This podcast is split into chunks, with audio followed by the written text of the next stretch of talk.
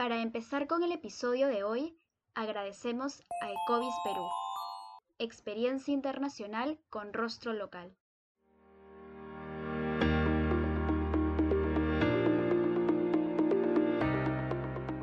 Bienvenidos y bienvenidas a un nuevo episodio de Pausa Legal, el podcast de Yuset Veritas. En esta oportunidad presentamos ¿Por qué ser árbitro o árbitra en el Perú? Mi nombre es Daniel Arcasi y el día de hoy nos acompaña el doctor Alfredo Bular. Alfredo Bular es socio del estudio Bular, Falla y Escurra, máster en Derecho por la Universidad de Yale, abogado por la Pontificia Universidad Católica del Perú y miembro titular de la Corte de Arbitraje de la Cámara de Comercio Internacional de París. Bienvenido, doctor. Hola Daniela, ¿qué tal? Un gusto estar con ustedes. Gracias a usted por aceptar nuestra invitación. Y bueno, doctor, quisiera comenzar el episodio con, de repente con una pequeña contextualización a nuestros oyentes acerca de qué es el arbitraje, porque bueno, nuestros oyentes van desde estudiantes de primeros ciclos de la facultad hasta abogados, ¿no? Así que ¿Qué es el arbitraje y cuál es la función de un árbitro? Bueno, en realidad, para quien ha visto un juicio, debería ser más o menos obvio que es un arbitraje. De hecho, históricamente el arbitraje apareció antes que los juicios. Los primeros, las primeras personas llamadas a resolver controversias o discusiones eran los árbitros, ¿no?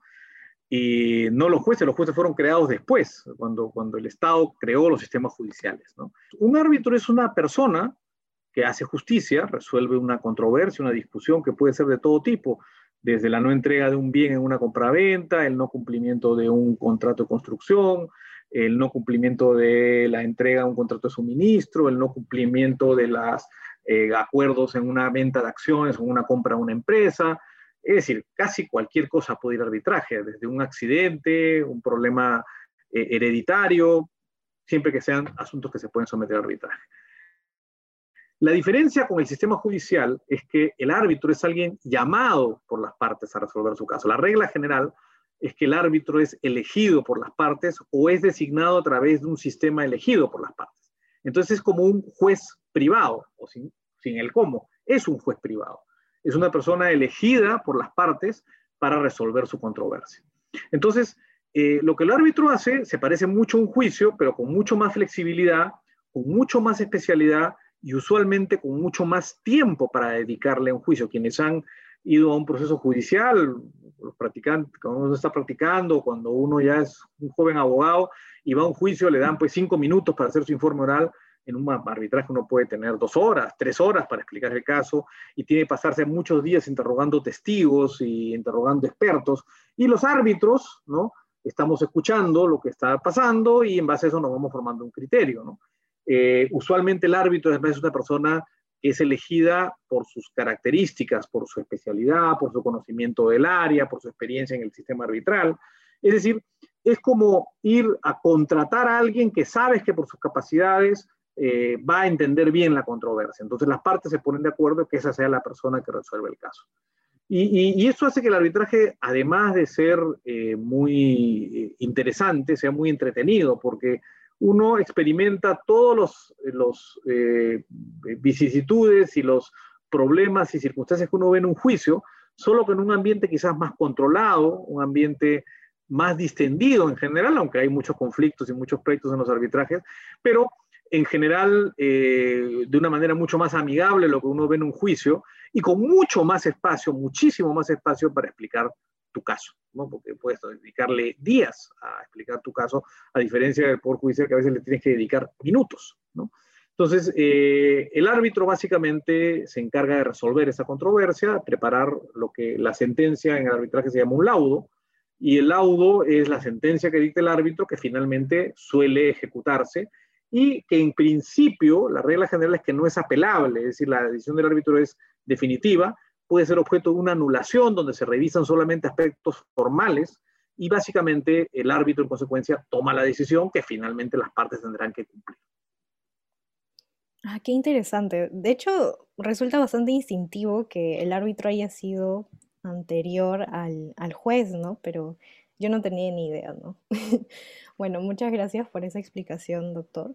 de hecho, hay una, hay, una, hay una obra de teatro griega, no me acuerdo cómo se llama el autor, que se llama El árbitro y trata sobre un arbitraje. Es muy interesante. Wow. Y, bueno, en las tribus, digamos, cuando uno ve las películas, uno ve una tribu antigua en la época prehistórica y siempre había un anciano al que se recurría, las partes los cogían para resolver tu controversia. Eso es un árbitro. Claro, claro, claro. Así tiene sentido.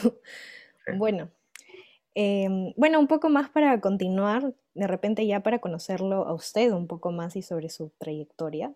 ¿Podría contarnos cómo es, perdón, podría contarnos cómo fue su trayectoria académica y de repente cómo llega a ser usted árbitro?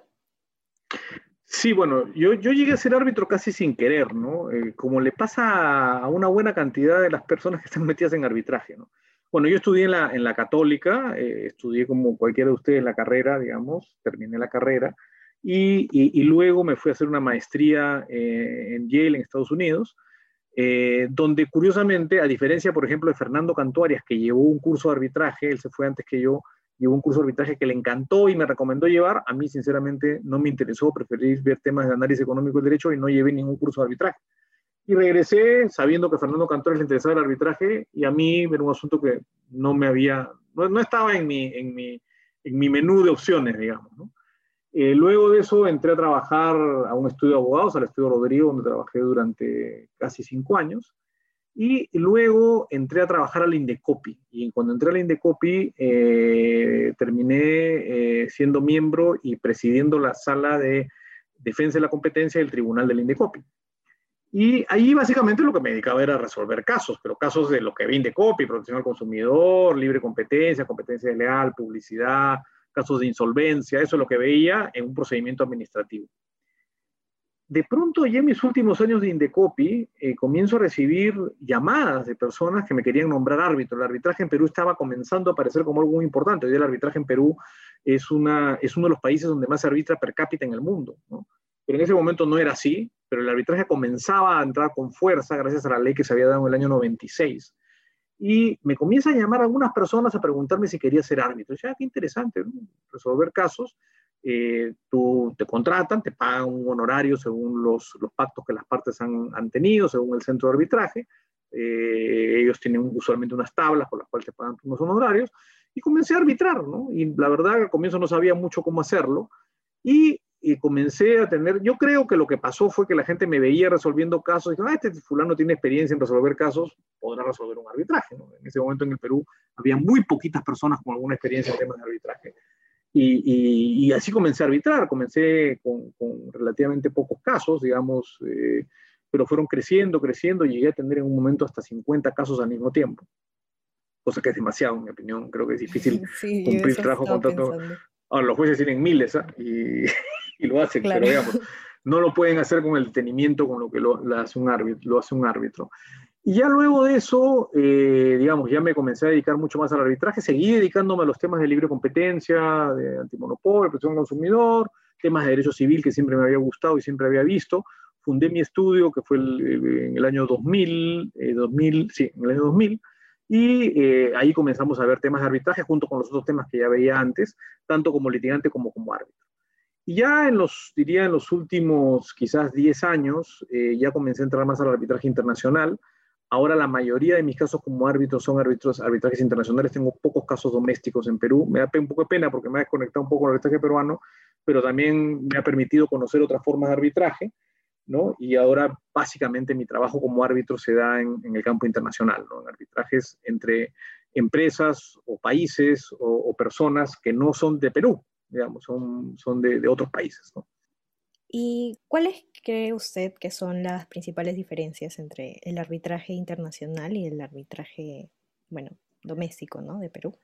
Bueno, hay muchas similitudes, los dos son arbitrajes, eh, pero hay también muchas diferencias. ¿no? El arbitraje internacional eh, ha ido evolucionando eh, desde mucho antes, digamos, que el arbitraje doméstico, y entonces tiene una serie de, perfiles eh, diferentes o de prácticas distintas.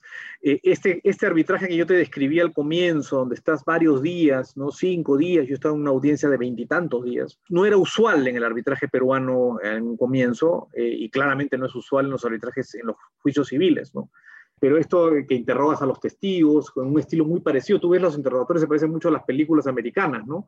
Donde el abogado hace estas preguntas y, presiona al testigo y lo hace llevar, lo lleva a decir lo que el testigo no quería decir o no quería reconocer. Es muy parecido a eso, no tan agresivo, no tan teatral, pero de alguna manera muy parecido. Y uno tiene estos informes orales mucho más largos, con PowerPoint, con unas descripciones. Y nuevamente, eso de ahí es muy característico del arbitraje internacional. En arbitraje internacional hay básicamente dos grandes categorías, lo que se llama el arbitraje comercial, es muy parecido al que se hace acá en Perú, que es el arbitraje entre dos empresas, usualmente que tienen una controversia, usualmente derivada de un contrato.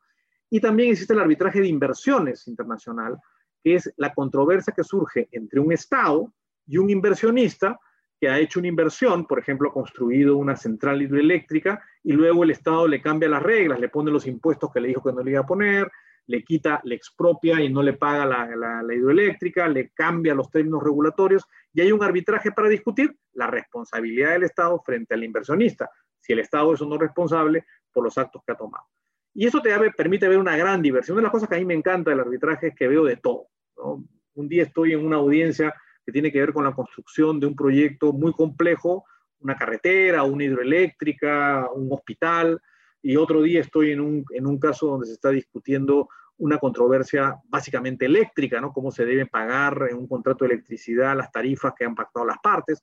Otro día estoy viendo un caso de fuerza mayor donde eh, vino el COVID y tuvieron que cerrar y se discute sobre cuánto tienen que ajustar los precios, si es que tienen que ajustarlos, ¿no? o si hay o no responsabilidad o quién tiene que asumir las consecuencias económicas del COVID.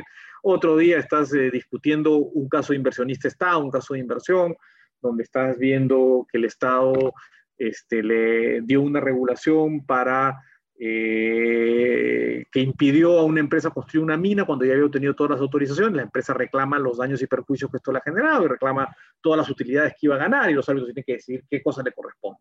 Entonces es muy variado, es muy diverso, es muy distinto y eso te mantiene muy entretenido y además te mantiene en contacto con cosas que están fuera del derecho. Tienes que aprender un poco de ingeniería, un poco de minería, un poco de informática, depende del caso que te toca, las discusiones son muy de hecho, los arbitrajes son muy fácticos, las discusiones son muy fácticas, y esto te ayuda un poco a entender eh, mejor otras áreas, entonces te vuelves medio interdisciplinario, ¿no?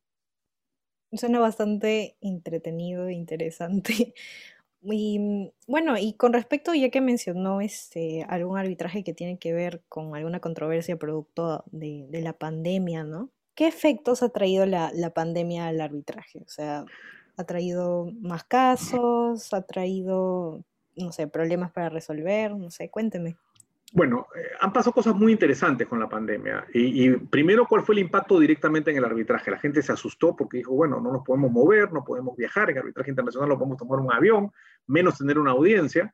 ¿Cómo vamos a continuar? Y aquí apareció el arbitraje virtual, que ya existía, pero existía muy acotado y hoy día todo el arbitraje, o virtualmente casi todo el arbitraje se ha vuelto virtual. Hoy día todas las audiencias, estas audiencias largas que te describo, que duran una semana o 20 días, ahora se hacen a través de Zoom, o a través de Webex, o a través de eh, Teams o alguna plataforma similar.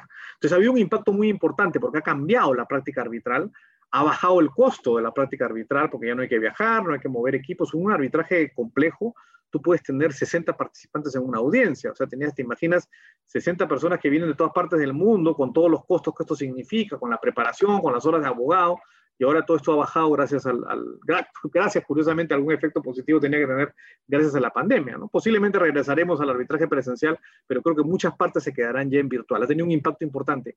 Y es notorio, ¿no? Mientras los poderes judiciales se pararon varios meses, el arbitraje continuó se adaptó, el arbitraje es muy adaptable porque como no, no hay un código procesal lleno de reglas rígidas, las partes van pactando lo que quieren y ajustan los procedimientos y permiten que los árbitros conduzcan el procedimiento y hoy día los arbitrajes eh, se pueden llevar virtualmente completos, ¿no? todos los escritos, todas las actuaciones, los documentos, todo se produce virtualmente. Ahora, respecto al número de arbitrajes, eh, ha crecido el número de arbitrajes, eh, las estadísticas muestran un crecimiento, en parte porque las partes están discutiendo los problemas de la pandemia, en parte porque, eh, digamos, eh, habían problemas que posiblemente venían de antes, que se retrasaron un poco como consecuencia de los arbitrajes y se desembocaron cuando la gente se dio cuenta que el arbitraje virtual funcionaba. Entonces, hoy día eh, ha habido un crecimiento interesante en el número de arbitrajes y se está esperando también un crecimiento en los arbitrajes de inversión, porque la pandemia ha implicado medidas gubernamentales. Entonces, medidas gubernamentales, ¿qué significa?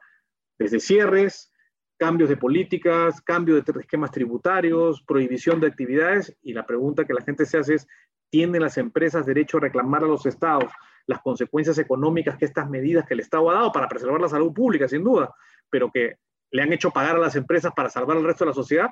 Ese tipo de discusiones se están dando en arbitraje. Qué interesante, doctor. Como bien dice, es muy importante ver el lado positivo, si es que se puede ver, de toda esta pandemia.